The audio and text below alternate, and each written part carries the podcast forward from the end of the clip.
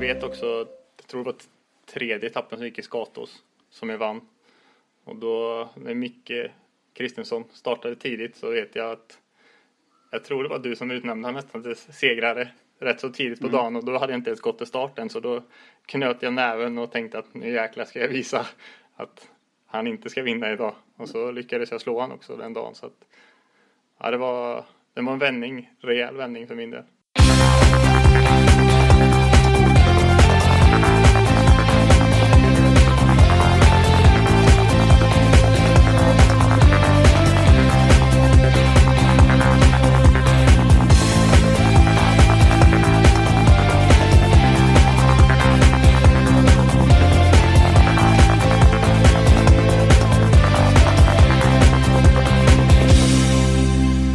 Välkommen till Radio O-ringen Podcast. Det här är en podcast där Per Forsberg träffar personer och profiler i orienteringsvärlden och tar upp både stora och små ämnen. Hej där! Nytt avsnitt av Radio O-ringen Podcast. Vi är nu framme vid avsnitt 62 faktiskt. Och idag ska ni få träffa Fredrik Backman. Västgöte ni vet som springer för IFK Lidingö. Och detta alltså är Radio O-ringen Podcast. Och vill ni höra av er med tips, idéer, lite frågor, undringar, drömgäster och annat. Eh, dra iväg ett mejl till radio oringen.se Radio oringen.se Jag har ju träffat många av de potentiella svenska VM-löparna till eh, hemma-VM då i Bohuslän i augusti i år. Och det speciella med Fredrik Backman är att han fokuserar helt och fullt på långdistansen. Intressant, för det var ju länge sedan Sverige vann ett guld på herrsidan i långdistans. Vi får faktiskt gå tillbaka till 1995. Det är 21 år sedan snart då Jörgen Mårtensson vann nere i Detmold i Tyskland som ni säkert minns. I podden nu så kommer Fredrik att berätta om resan mot en framgång i Bohuslän där i augusti. Det är en intressant resa på många sätt. Intressant också är hans målmedvetenhet och fokus både på träning och tävling. Fredrik Backman tidigare Johansson, gör till att börja med här nu ett försök att presentera sig själv. Ja, heltidssatsande orienterare, jag vet inte, men det är det jag är. Uh, ja, jag vet inte hur man skulle... Proffs? Ja, proffs skulle jag nog säga. Lever livet fullt ut. Underbart va? Ja. ja. Du, eh, Fredrik Johansson var du fram till förra året. Ja. Eh, sen blev det Fredrik Backman när du gifte dig. Har du, har du vant dig vid det här namnet eller hur? Ja, men börjar vänja mig mer och mer. Det var när posten började trilla in på riktigt så då började jag känna så att nej, nu heter jag nog Backman på, på allvar och sen när man började höra det på tävlingar så, så ja, nu har jag vant mig, det har jag gjort. Mm. Men det var speciellt i början, det var det. Var det inte fler också andra liksom undrade vem är det där, en ny kille liksom? Jo men till början så tyckte jag det var så. Men sen började de fatta, de började plussa ihop ett och ett, eh, alla andra också runt omkring så att Ja. Mm. Du, kul att ses Fredrik. Vi ses ute på Lidingö, ute på fantastiska Bosön. Ja. Det här är ju ett näste. Du har ju pluggat också, GH, inte här ute dock i GH, men ändå kanske varit där mycket ändå. Ja, jag, jag bodde här ute de här åren som jag pluggade. Så bodde jag här uppe i studentlägenheterna. Eh, ja, du gjorde det? Ja, så jag känner till de här markerna helt. De är hemma för mig. Så det är väldigt kul att återvända hit och vara här framförallt. Är det skönt, liksom sköna vibbar att komma tillbaka hit med? Ja, men det är det. Det tycker jag. Jag, tycker jag har en liten joggingrunda runt själva Bosöhalvön här och det känns väldigt roligt att få jogga på den igen. Jag tycker det är väldigt fin natur här ute och helt underbart med vattnet mm. omkring. För GH har du gått, du är idrottslärare. Ja. Kan man säga? Ja.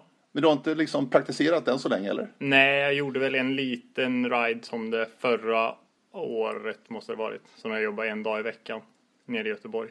Där det var en privatskola som behövde hjälp men sen så kände jag att jag hinner inte riktigt med när jag vill vara så mycket på läger som jag är. Så att därför har det blivit att det får komma senare när jag har tid.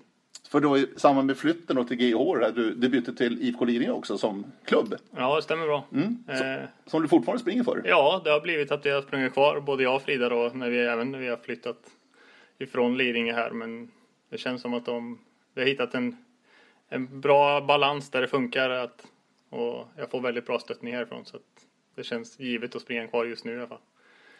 Jättekul Fredrik Backman alltså. Eh, jag har ju betat av ganska många nu av de löpare vi ser fram emot att se i Strömstad under VM i Sverige. Det är en liten serie här i Radio O-ringen Podcast. Men vi har ju på det Fredrik, du är inte från Stockholm ursprungligen. Nej, jag kommer ju ner från Västergötland och utanför Borås från början.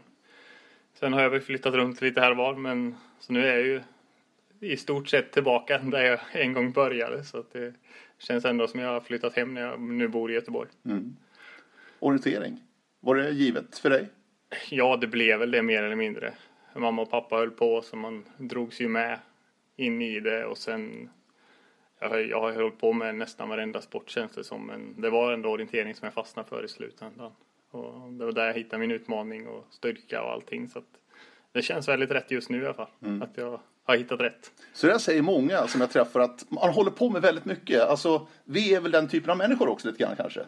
Att man provar ja. på lite av varje. Man gillar idrott helt enkelt. Ja, men precis. Man gillar att hålla på. Och det är ju så, självklart försöker man ju utöva andra sporter nu också, men inte på den nivån som orienteringen är, utan då blir det mer på skoj och med kompisar och mm. allt annat.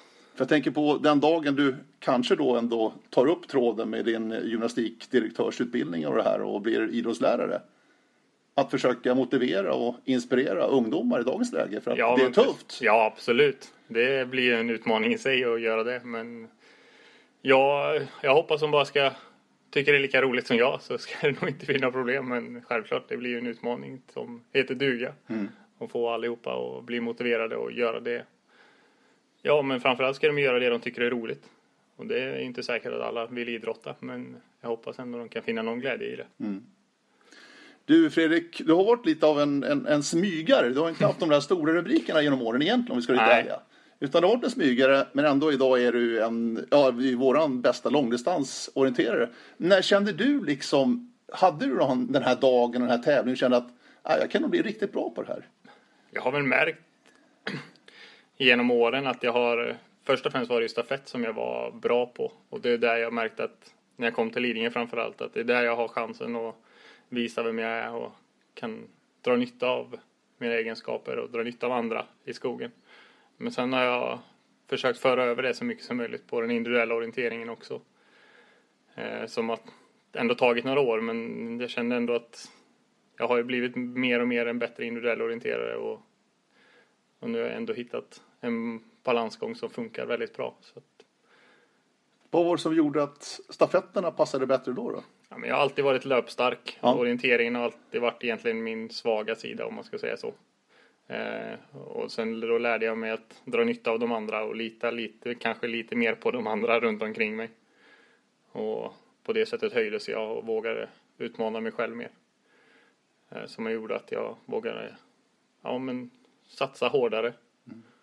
Hela vägen in och försöka föra över det. Har jag försökt föra över det så mycket som möjligt på min individuella orientering som, mm. har, som har gett resultat sen i slutändan. När upptäckte du, eller visste du, eller kände du att du var bra löpare så att säga? Alltså, har du ja. haft det hela tiden? Eller? Ja, jag har alltid varit bra löpare okay. sen jag var barn. Så ja. Det är något som har följt med hela vägen. Och... och alltid lite längre distanser också eller? Ja, det vet jag inte. Jag, jag bara tycker det har varit himla häftigt med just långdistans. Och så har det blivit att det, ja, men det är det jag ska satsa på. Men sen har jag märkt också att i alla fall nu på senare år så jag hänger inte riktigt med när det blir snabbt och kort intensiv orientering utan jag behöver lite mer lugn och metodiskt jobbande mm. för att hitta det. Mm. Sen är det inte säkert att jag springer så mycket långsammare än de andra på de kortare distanserna heller utan det är nog det intensiva orientering som jag inte hänger med i riktigt. Ska komma tillbaka till ditt superfokus just nu på långdistans just bara Fredrik. Men du har gått resan som många andra har gjort, orienteringsgymnasiet. Jajamän. Nere i Eksjö? Ja, jag gick fyra år där nere och det har ju varit en väldigt bra utvecklingstrappa för min del. När jag kom dit så var jag ju ingen fullfjädrad orienterare direkt utan det var springa kunde jag. Jag gjorde några resultat innan men sen, sen jag skulle vilja säga att jag är en träningsprodukt. Så du menar det? Ja, jag la ner väldigt mycket tid där nere och allting var orientering i första hand och jag ville verkligen lyckas och gjorde jobbet som jag tror jag behövde göra. Rent, I alla fall rent tekniskt där nere väldigt mycket. Eh, som har tagit mig som tog, jag tog ett väldigt stort steg just orienteringsmässigt där nere. Du sög åt det verkligen de här åren alltså? På Ja, just det här med verkligen. tekniken? Ja, men även fysiken runt om också. Men det blev väldigt mycket teknikfokus för min del där nere. Jag sprang väldigt mycket mer orienteringsbanor än vad jag gjorde hemma. Och det gjorde att jag utvecklades mer och mer hela tiden. Du verkar väldigt strukturerad. Var du det redan då? Inte som jag är nu kanske, men lite mer åt det strukturerade hållet. Jag hade väldigt bra koll på vad jag gjorde och inte gjorde i alla fall. För jag menar när du liksom du tog in där till Eksjö orienteringsgymnasiet. Ja. Du visste liksom att det här, det här ska jag utnyttja verkligen. Alltså, jag ska inte schabbla bort det här utan det här ska jag gå in seriöst. Ja, men det kändes verkligen som jag fick en chans. Och sen eh, när jag fick chansen att studera, eh, dela upp år två och tre på tre år. Så då tänkte jag att nu måste jag ta chansen ytterligare. Eh, och valde att satsa ännu hårdare och försöka utnyttja det till max där nere. Och det tycker jag lyckades väldigt bra med. Fick även med mig någon JVM-medalj innan jag slutade där. Så att, eh, det var fantastiskt, fantastiska år där nere. Och du kan se tydligt också att du har tagit steg för steg under de här åren i Eksjö. eller? Alltså Ja. rent resultatmässigt. Ja, men det tycker jag verkligen att jag har gjort. Det tycker jag fortfarande. Jag kan se att jag- min utvecklingstrappa fortsätter uppåt fortfarande. Så jag, än så länge har jag ingen, ingen vilja att lägga ner det här jag håller på med. Nej. Eh, för, för mig dök ditt namn upp första gången i Göteborg, O-ringen, 2004. Ja, Då hade du en fin vecka. ja, det var en grym vecka. I H18 Elite. ja, precis. Ja, Som du sprang hem totalsegern. ja. ja, det var otroligt. Det var väl egentligen bland de största bedrifterna jag hade gjort då. Eh, Och lyckades verkligen hela veckan. Kände mig väldigt trygg i Göteborgssträngen innan och ja, det var otroligt skönt. Och jag vet också, jag tror det var tredje etappen som gick i Skatås som jag vann. Och då när Micke Kristensson startade tidigt så vet jag att jag tror det var du som utnämnde honom nästan till segrare rätt så tidigt på dagen och då hade jag inte ens gått till starten så då knöt jag näven och tänkte att nu jäklar ska jag visa att han inte ska vinna idag. Och så lyckades jag slå han också den dagen så att ja, det var, det var en vändning, rejäl vändning för min del. Det är, det är så man ska ta sånt. vet du. Ja, jo, men ja precis. Det är helt rätt. Och sen höll jag väl på att göra bort mig, eller jag gjorde ju bort mig rejält på fjärde dagen men lyckades ändå ha ett bra läge inför sista etappen. S- Sett så här i backspegeln Fredrik, vad, vad betyder den där segern tror du för, för dig personligen i det läget du var då? Ja, men jag tror den betyder mycket att jag såg att jag kunde lyckas och verkligen vågade satsa på det jag gör också. Eh, Ja, jag har inte tänkt så himla mycket på den, just den segern, men jag tror ändå den var otroligt viktig för min fortsatta karriär. Och sen dess har det ju väl fort, fortsatt bara rulla på. Då sprang du för OK Kullingshof. Ja, precis. Var det, är det en moderklubb? Ja, det är det. Var, varför blev det Kullingshof? För att ni, alltså några mil norr om Borås. Ja, Det är en bit upp till Vårgårda också. Ja, men pappa är eh, strax utanför Vårgårda. Han är uppfödd och uppväxt. Så att det är väl på den biten att det var väl en, det var väl den eller en Boråsklubb som vi skulle ha sprungit för. Men då blev det Kullingshov. Var det en bra miljö då? Ja, det var väldigt många i min ålder som höll på just då och åkte runt och hade väldigt kul. Så att just då, där och då var det helt rätt. Men sen när man växte och blev bättre så behövde man mer utmaningar och var tvungen att ta steget ifrån lilla Kullingshov. Du var inne på junior-VM som du sprang ett par gånger va? Två gånger. Ja, just det. Precis. Med ganska bra resultat. Ja, det absolut. Jag fick ju med mig en... Från Litauen var väl mitt bästa år och sista året som jag fick med mig en sjätteplats från lång, en... Nej, sjunde plats kanske det var. Kanske var precis utanför. sjunde plats var det nog. Och sen en silverpeng i stafetten.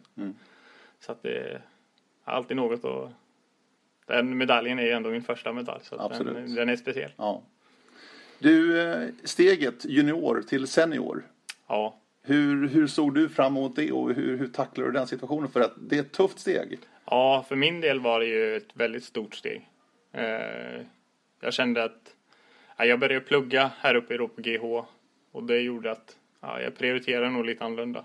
Jag valde att prioritera skolan först och sen kom träningarna lite på skymundan. Jag Hade väldigt mycket obligatoriskt i skolan som också gjorde att det var svårt att lägga ner 100% på orienteringen. Så det gjorde väl att jag fick några mellanår kan man väl säga ifrån orienteringen. Jag gjorde väl ändå bra resultat bitvis, särskilt på stafetterna då. Där jag la extra fokus, men eh, eh, hade väl inte den hundraprocentiga satsningen som behövs för att verkligen ta steget in i seniorrollen.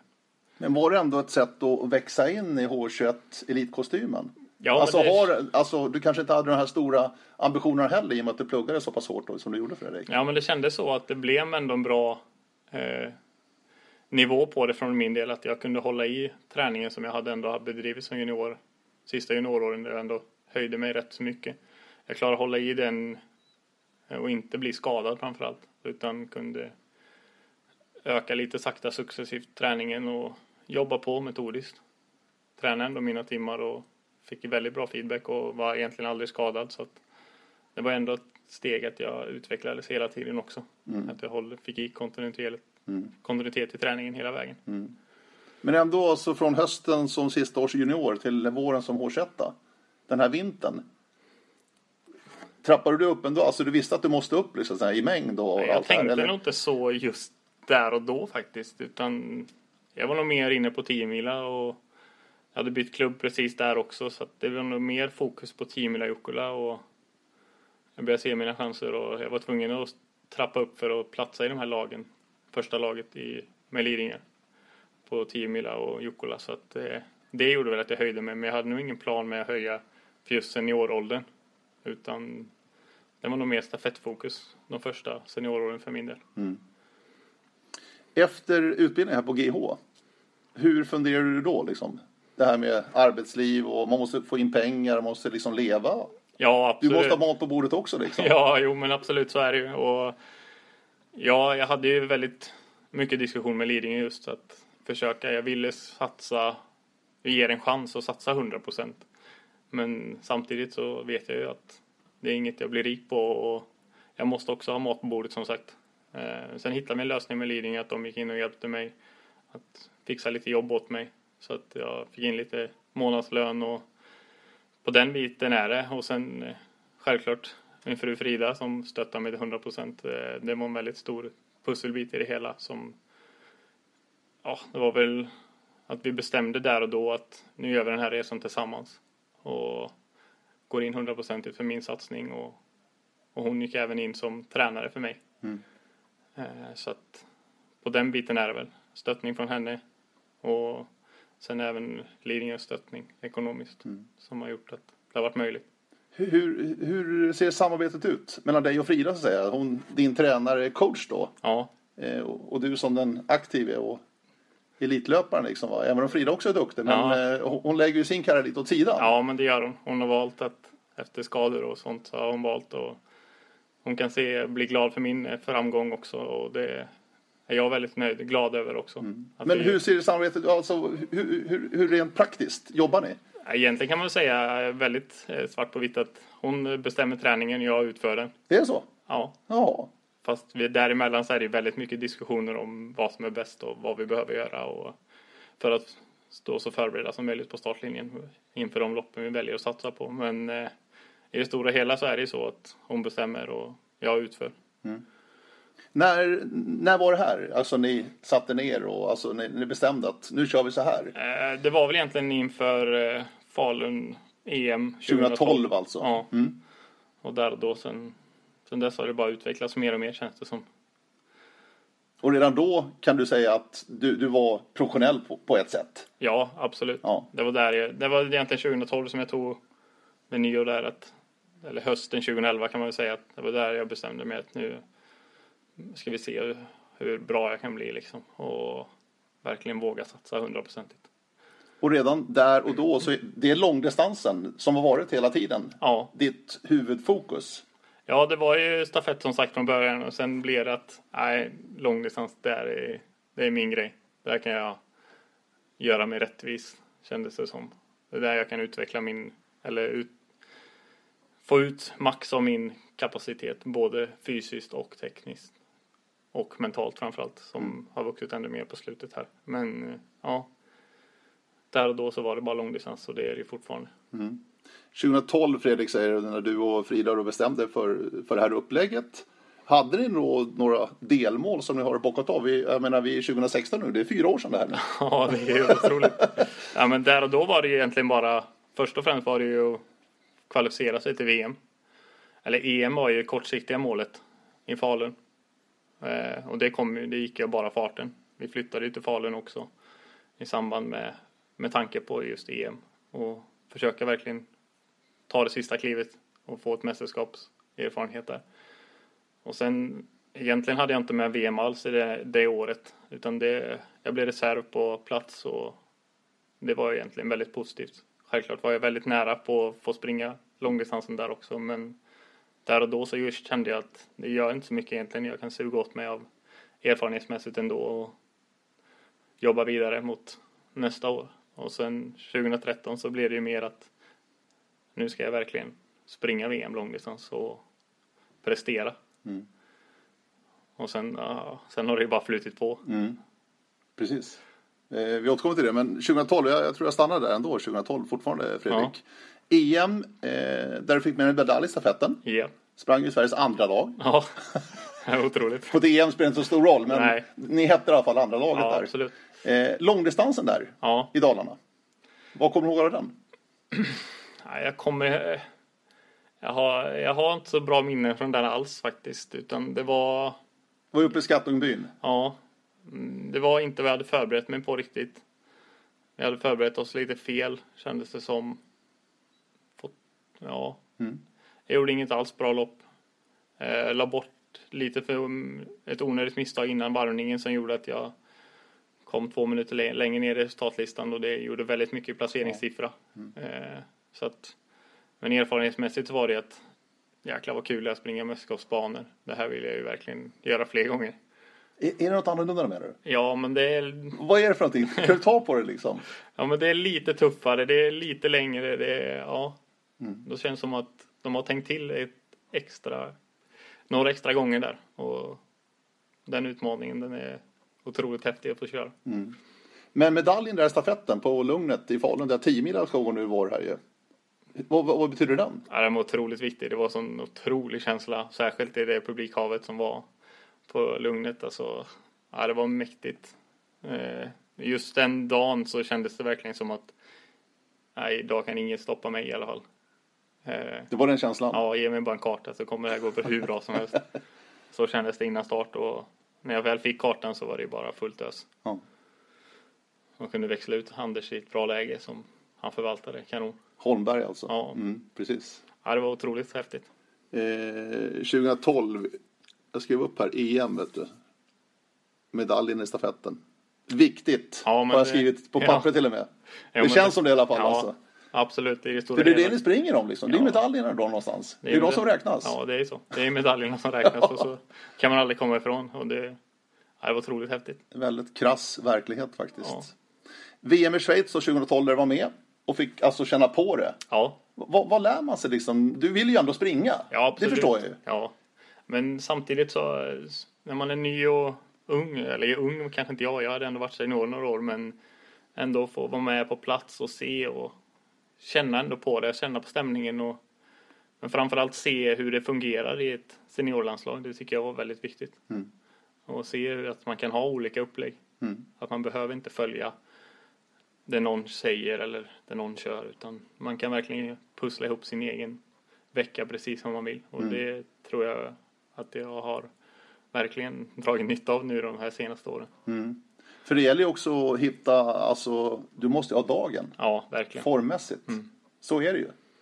Har du skruvarna? Vet du exakt hur du ska göra för att... Det känns ändå som jag har superkoll just nu. Oj, Eh, det är bra. Ja, jo, men det var redan inför 2012 tror jag vi hittade den. Att köra en sån här intervallvecka. Eh, och bryta ner kroppen. Det handlar ju egentligen om att bryta ner kroppen så mycket som möjligt. Och sen ta det väldigt lugnt i en vecka och sen är jag i kanonslag. Eh, och det gjorde jag ju även inför VM där i 2013. Eller 2012 menar jag. Ja. Eh, och då kände jag ju verkligen att den dagen som långdistansen gick, då hade jag väldigt bra ben och kropp. Så att, Mm. Men då, då var jag reserv och stod på sidan så att då var det inte så mycket att göra. Nej. Men du har testat det, alltså du har praktiserat flera gånger? Alltså, Ja, just absolut. den här intervallvecka och så lite vila på det. Ja. Och sen, sen kommer den. Ja, så att det är något som jag... Ja, det var ju den jag körde.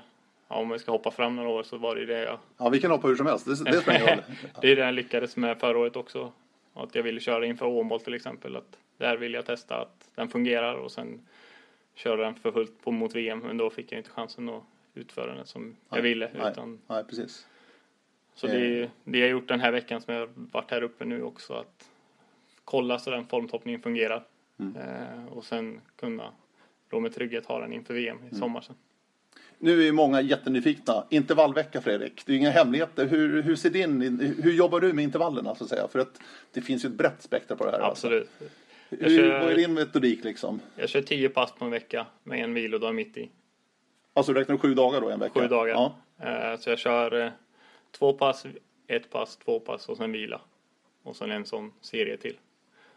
Och jag är en väldigt sån som gillar långa intervaller så att det blir väldigt mycket långa intervaller. Allt från tre minuter upp till nio, tio minuter. Och hur många repetitioner då liksom? På Ah, nio minuter? Ja, det blir inte så många. Nej. Jag är väldigt mycket så att jag är pulsfixerad när jag kollar, Okej. när jag kör de här intervallveckorna. Så då har jag bestämt förut innan passen att jag ska ha så här mycket. De, pass, de dagarna jag kör dubbla pass då ska jag ha så här mycket per pass och sen enklare dagarna då ska jag ha så här mycket. Så då springer jag väldigt mycket och kollar på klockan Mm. och pressar mig därefter. Ja, jag förstår. Så att eh, oftast blir det inte så intervalltid kanske allt från 20 till 30 minuter. Ja. Nu är din intervallvecka slut när du sitter här på Bosan. Ja. Hur, hur, hur känns kroppen liksom nu? Ja, jag är rätt så tömd just nu, både fysiskt och mentalt. Men eh, det har gått otroligt bra så att det känns kul.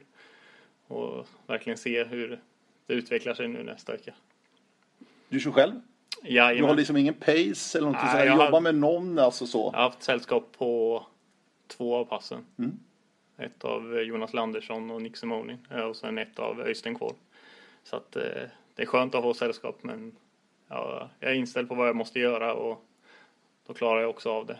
Men det är också något som är i min vardag. Jag tränar kanske 90-95 procent själv alltid så att eh, då är det inga konstigheter att göra de här passen heller. Nej. Du, eh, tänkte grundträningen nu, vintern som jag kommer ifrån nu, så att säga, in i en ny säsong här 2016 med VM i Sverige bland annat. Hur, hur jobbar du liksom? Springer du bara eller hittar du några andra alternativ också för att liksom spara ändå kroppen lite grann, leder och sånt där? Eller du springer mest? Ja, jag springer mest. Jag, Ja. Det funkar för min kropp att Ja. springa mycket och då tycker jag att jag ska göra det. För att, eh, det är ändå löpning jag håller på med också och ska tävla i. Så att ju mer jag kan springa desto bättre tycker jag det.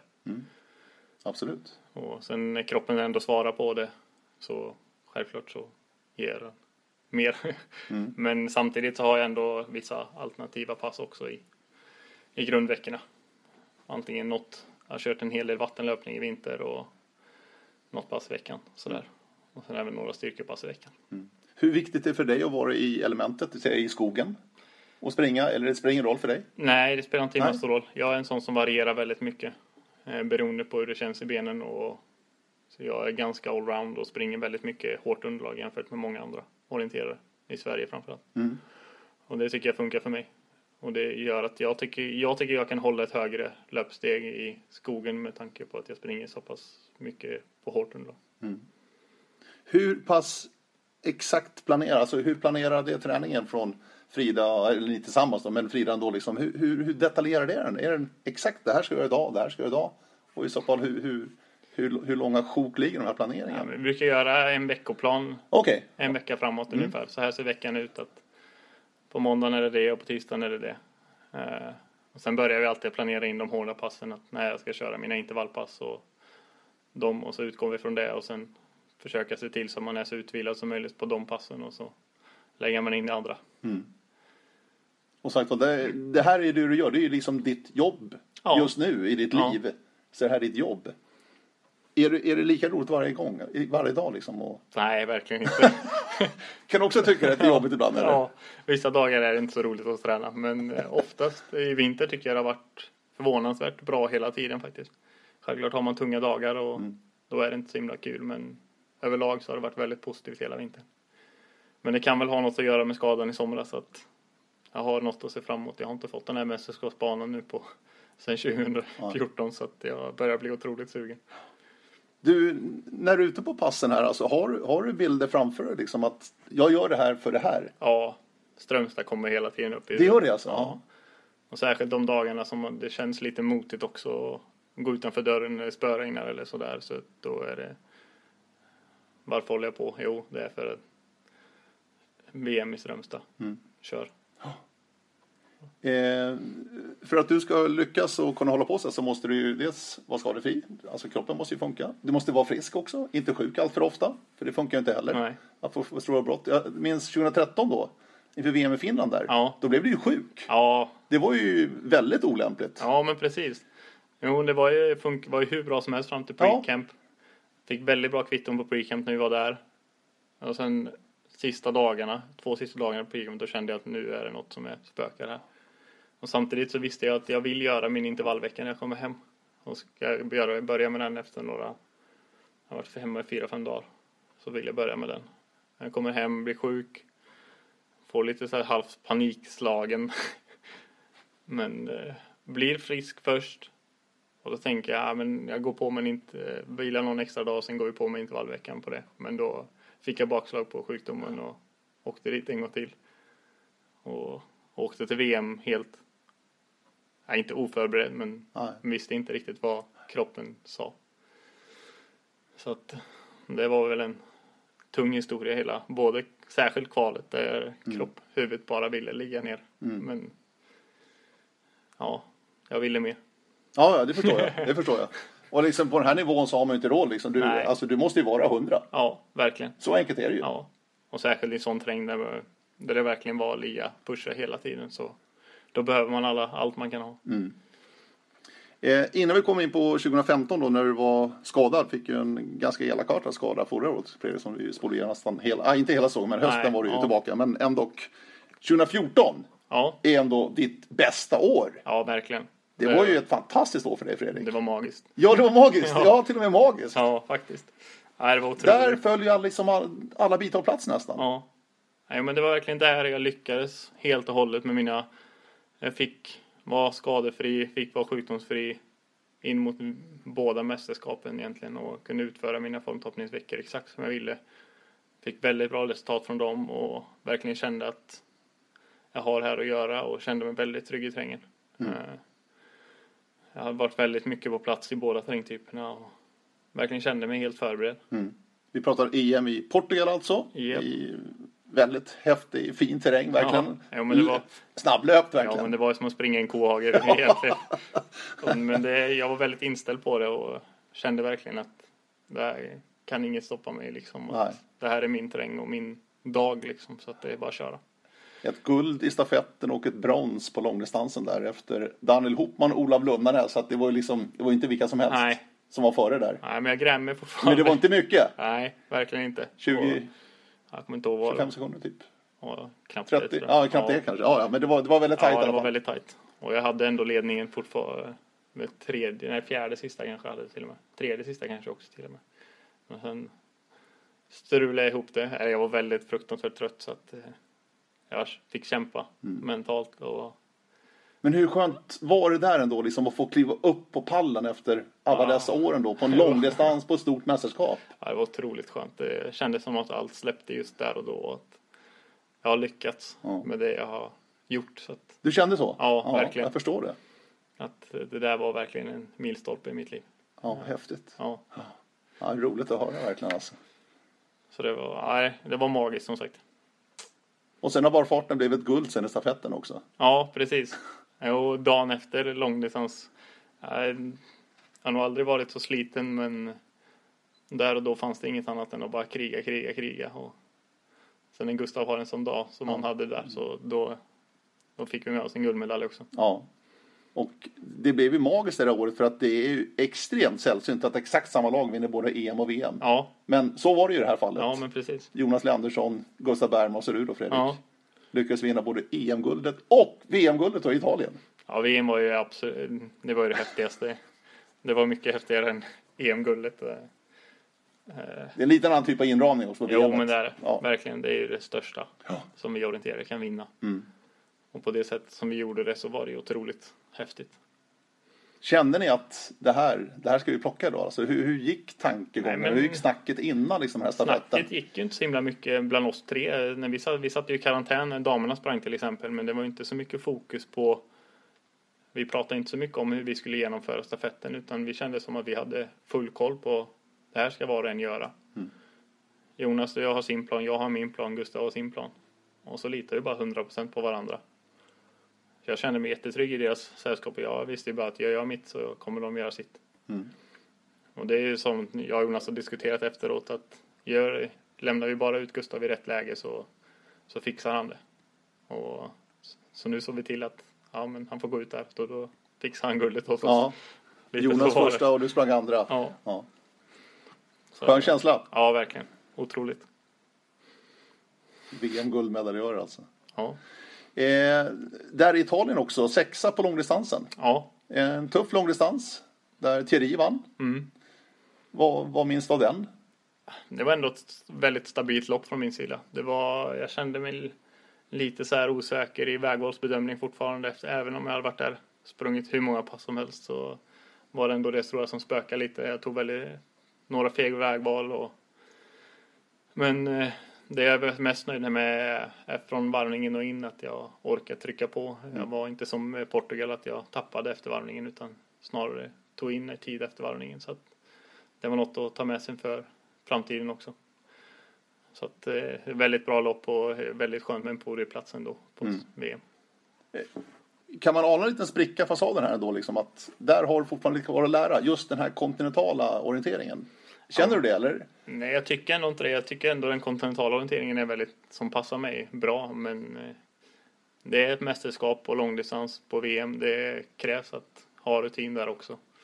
Och de som är före, de har sprungit en väldigt många gånger. Och särskilt tre medaljörerna som är otroliga där uppe liksom. Eh, Det är ju samma år efter år. Ja, det är det. Och det, det krävs rutin på de grejerna, Ja. har jag märkt. Du, jag minns en annan sak från 2014. Sista sträckan Jukkola. Ja, Där Thierry var brutal. han var ett djur.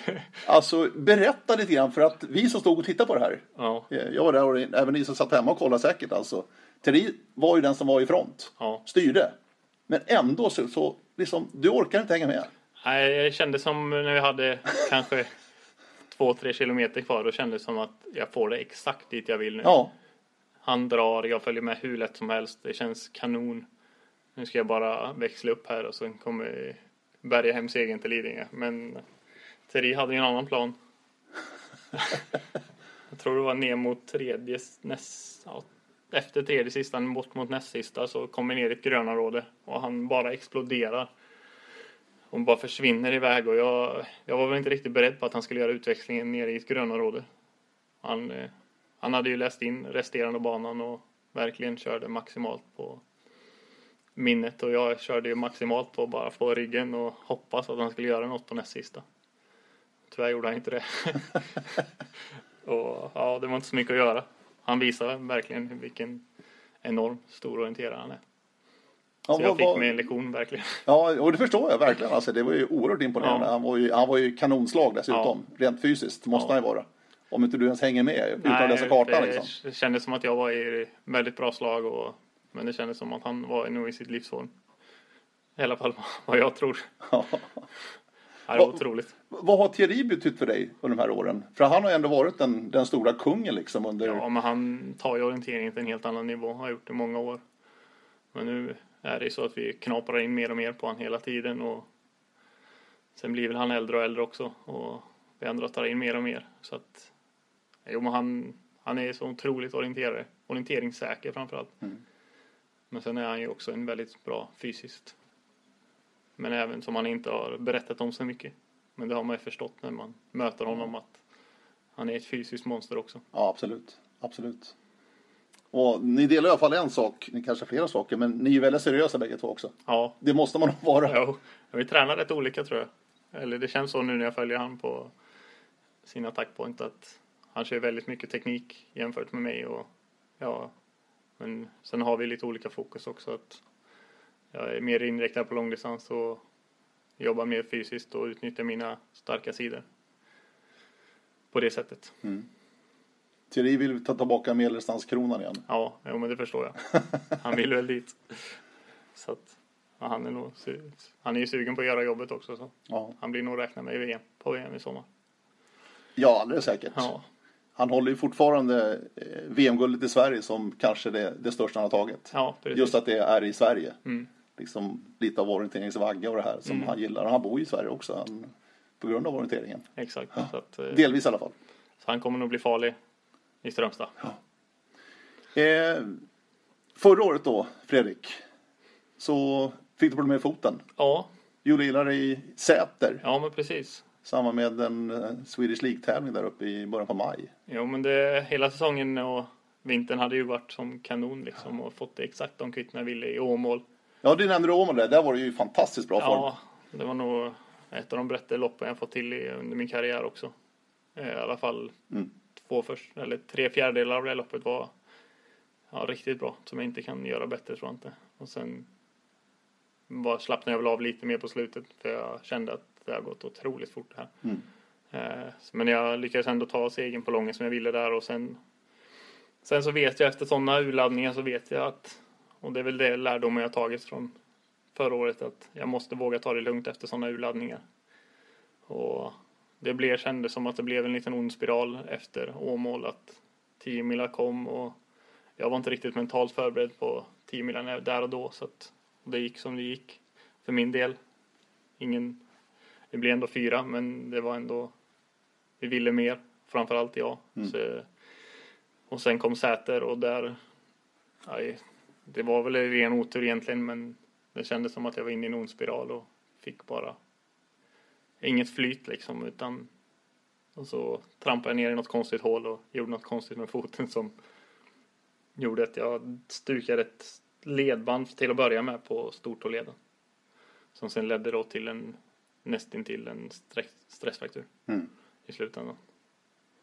För du, var liksom, du kände att du var tillbaka där i juni någonstans, men sen så Ja, drog du liksom upp det igen på något sätt? Eller Ja, du förvärrade det på något sätt? ja men precis. Utan, eller jag- jag fick en ny skada kan man väl säga. Ja, okej. och utslutade med att jag skyddade väl den här stortåleden på något sätt och sen fick då en stressfraktur på tre, mellanfotsbenet. Tredje benet då i, i foten.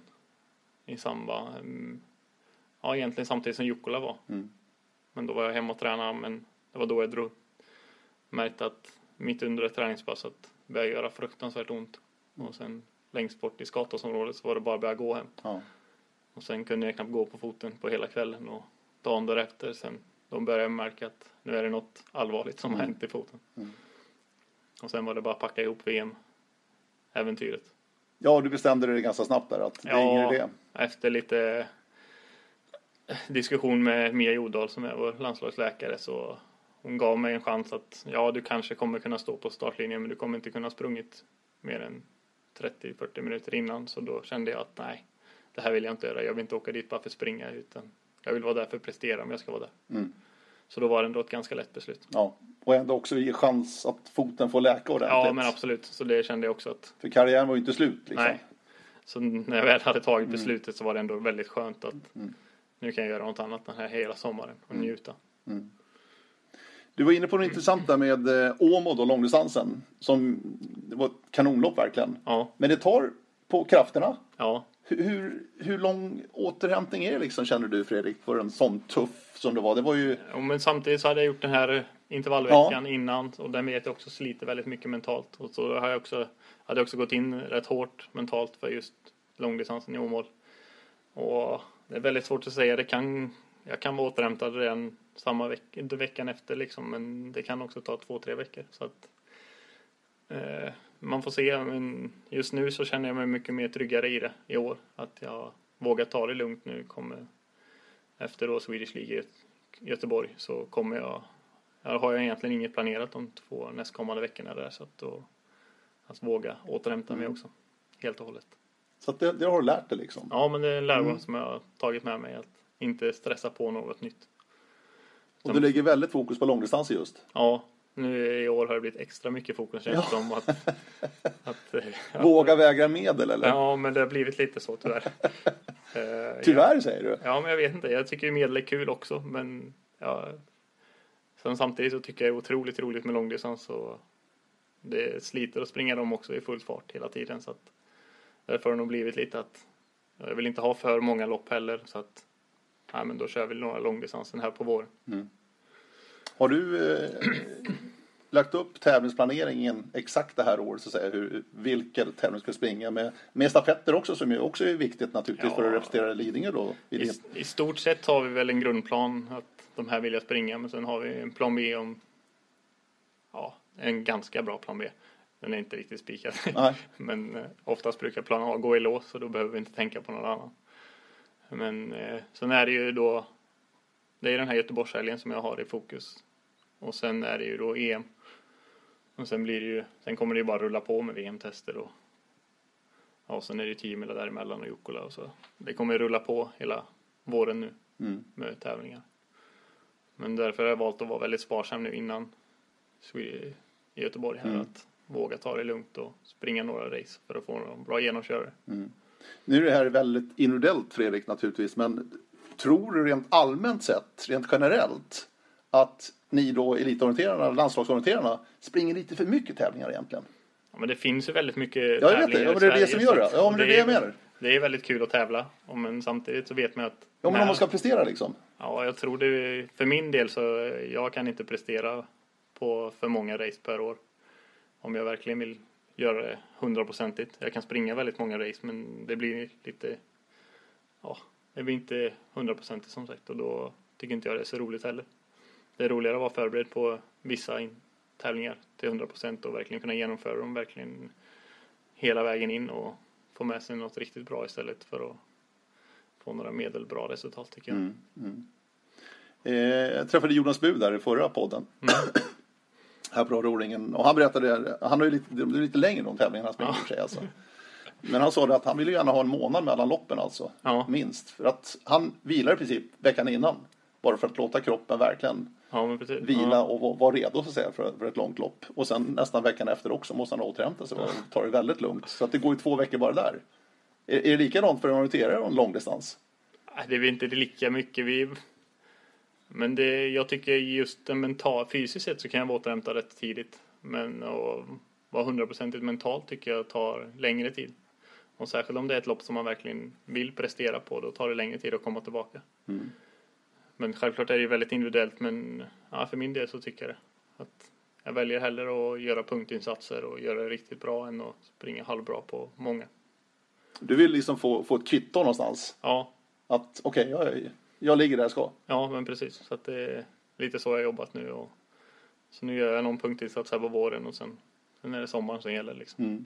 Så den här intervallveckan nu när vi träffas på Bosarna, den liksom är ämnad för då eh, Alehof nästa helg. Jajamän. Ja, får vi se då. Ja, men precis. Det är där vi ska utvärdera den här veckan och hoppas att, att den funkar lika bra som den har gjort innan. Eh, Du sa något intressant där. Thierry lägger väldigt mycket tid på teknik. Mm. Och det håller jag med om verkligen. Det han, lägger, han älskar det där alltså. Ja, och är ju duktig. Han är ju Ja. en briljant tekniker verkligen alltså. Känner du att du har mycket att lära dig fortfarande på, på den tekniksidan? så? Eller känner du liksom att jag har så det räcker? Ja, men när jag verkligen är i form och är ett lopp som jag gått in för, då, då tycker jag ändå jag har så det räcker.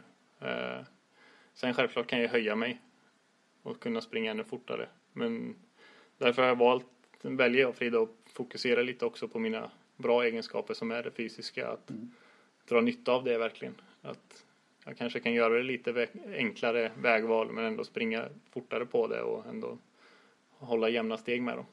Eh, Och på så sätt tänker vi lite mer.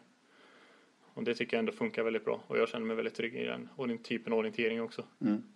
Så att jag gör, försöker göra det lite enklare för mig själv och sen springa fortare istället. Ja, just det. det, det är bra. Du, eh, för att liksom vara en elitidrottare på den här nivån. eh, Du är professionell som du säger Fredrik. Vilka bitar är det som måste få? Jag tänker på en bit som kosten till exempel. Mm. Hur, hur mycket tänker ni där? Hur, hur viktigt är det så att säga att ha en plan? Eller du käkar det som finns? Ja, jag är mycket käkare som finns. Jag tänker käka det. Det är bättre att käka än inte käka. Ja, det, det är en bra grej. Och när jag tränar så mycket som jag gör så spelar det egentligen inte så stor roll Nej. vad jag stoppar i mig. Men självklart, Frida är väldigt mycket mer eh, noga med kosten. Ja. Och på det sättet så får jag i mig bättre mat också. För vi äter ju hela tiden tillsammans. Och, men sen är jag väldigt noga med mina återhämtningsmål med efterpassen. Så jag får i mig rätt fort efter varje. Särskilt de hårda passen att jag får i mig något efter direkt. Så jag får upp balansen i kroppen med en gång och inte fortsätter bryta ner. Utan, eh, och sen även om jag ska springa tuffa pass på eftermiddagarna så ser jag till att jag har bra mellanmål innan och verkligen är fulltankad när jag ska prestera. Så ja, jag har väl rätt bra koll men jag kan ju bli självklart bättre på det också. Men frågan är om jag blir bättre av det. Du, en, en tävlingsdag då, en viktig tävling. Har du väldigt specifika och speciella frukostvanor? Måste du äta det och det och det? Eller det spelar ingen roll heller? Jo, jag är väldigt specifik. Ja, det är det. Ja. Det är ganska många vet jag. Ja, men det måste vara gröt liksom. Ja, det är gröt. Ja. Ja, Får jag inte gröten då kan jag inte springa. ja det är så. Ja. Ja. Men det är det jag äter för i stort sett varje dag hela året om. Ja. Så att känner mig trygg med, då vet jag att jag orkar också. Mm. Får jag en gröt och ett ägg och någon macka så vet jag att jag, ja men då klar, står jag mig en långdistans liksom. Mm. Så då känner jag mig trygg i det också. Du, eh, många funderar då. Professionell satsar helt och hållet på orienteringen. Du tränar ditt pass. Vad gör du resten av dagen? Ja, men oftast har jag ju två pass på dagarna. Och sen är det ju återhämtning framförallt som är Det är det som är nyckeln liksom Ja. lite grann här. Ja. Att man kan våga ligga på soffan liksom och ta sig den tiden att sova en stund efter lunch eller vad som helst liksom. Att inte känna att man, nej nu måste jag göra det här. Det är väl det som jag känner att det är den stora fördelen att jag kan vara utvilad till nästa pass också. Mm.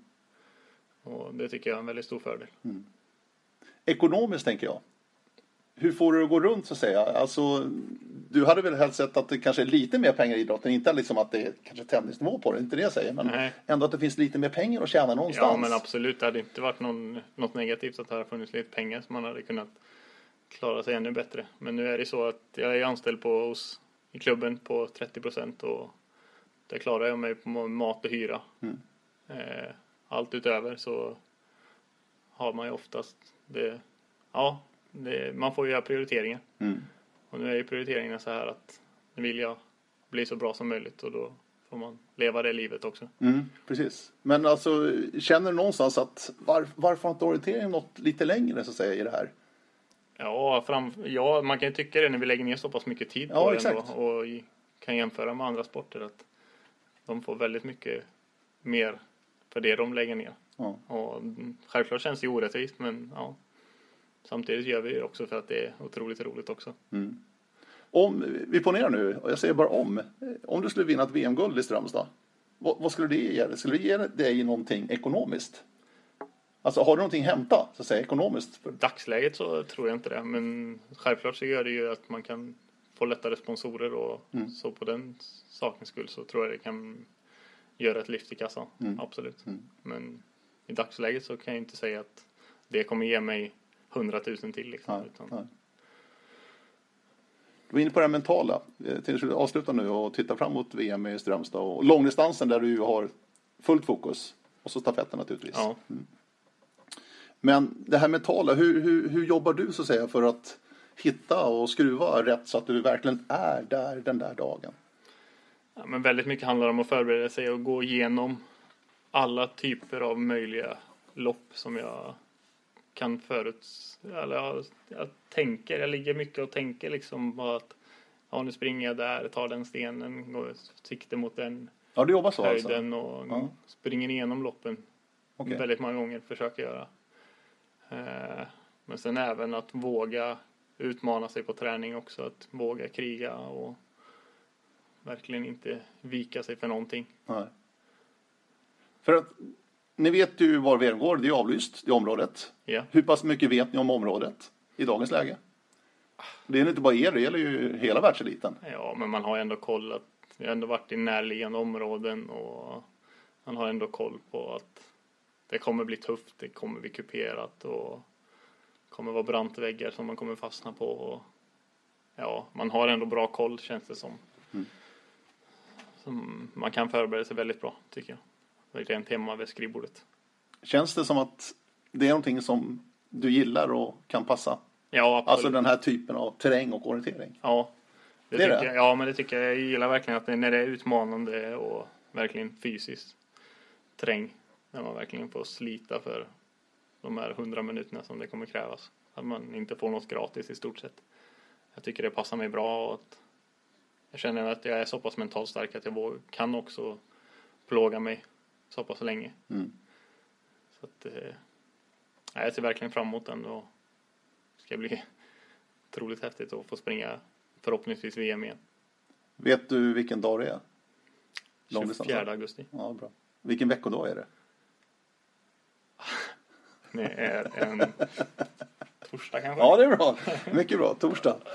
Och sen två dagar senare går ju stafetten på samma Ja, ställe. precis. Så att långdistans och stafett går på samma ställe. Ja. Så du får ju liksom bara avnjuta ett ställe på VM Ja, där. men det räcker gott. Ja, det räcker gott.